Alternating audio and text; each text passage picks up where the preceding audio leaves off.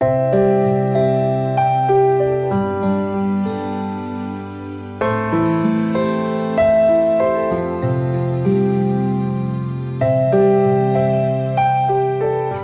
兄姐妹平安，每天五分钟，牧师陪你读圣经。今天我们所要读的经文是马太福音第六章九到十三节。所以你们祷告要这样说：我们在天上的父，愿人都尊你的名为圣，愿你的国降临，愿你的旨意行在地上，如同行在天上。我们日用的饮食，今日赐给我们，免我们的债，如同我们免了人的债。不叫我们遇见试探，救我们脱离凶恶。因为国度、权柄、荣耀，全是你的，直到永远。阿门。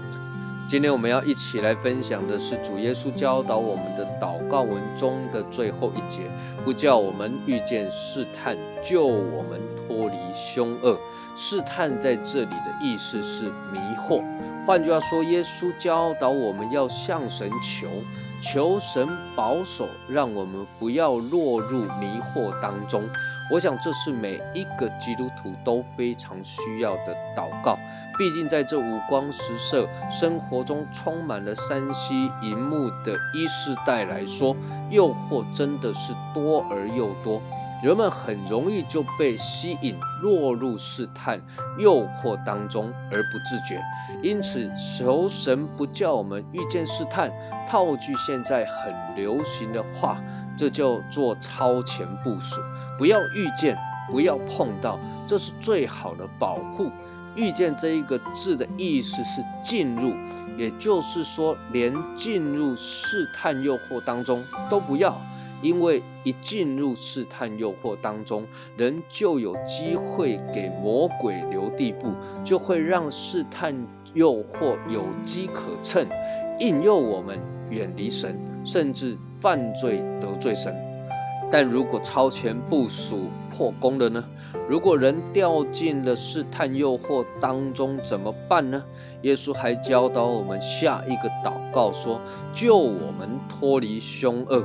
人如果没有落入试探诱惑之中，就不会被凶恶所捆，被凶恶所害。凶恶这个字的意思是痛苦的，也就是说，落入凶恶之中是一个处在痛苦、被罪折磨的境况之下。大卫的故事中有一段是与拔示巴犯了奸淫的罪，接着又杀害了拔示巴的丈夫。这段故事的起头有一个很有趣的记载，是提到大卫因为国事生平，所以整天睡到太阳平息，大卫才从床上起来。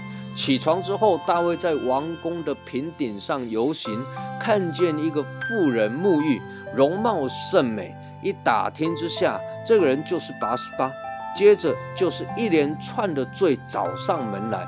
各位，这就是试探，这就是诱惑。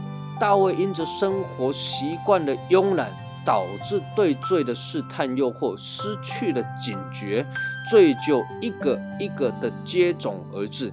摩西曾经提醒以色列人。不要轻易犯罪，否则将会不堪设想，因为你们的罪必追上你们。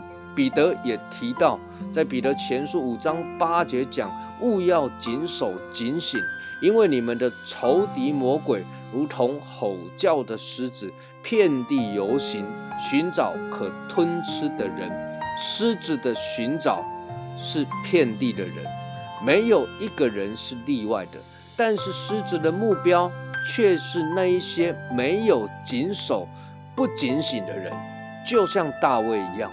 亲爱的弟兄姐妹，勿要谨守，勿要警醒，求主帮助我们，不叫我们落入试探，救我们脱离凶恶。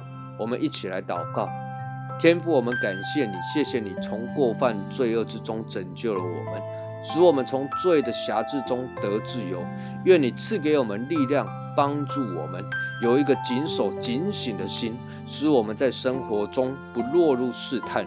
若是我们软弱了，求主你伸出大能的手，将我们从凶恶之中拯救出来。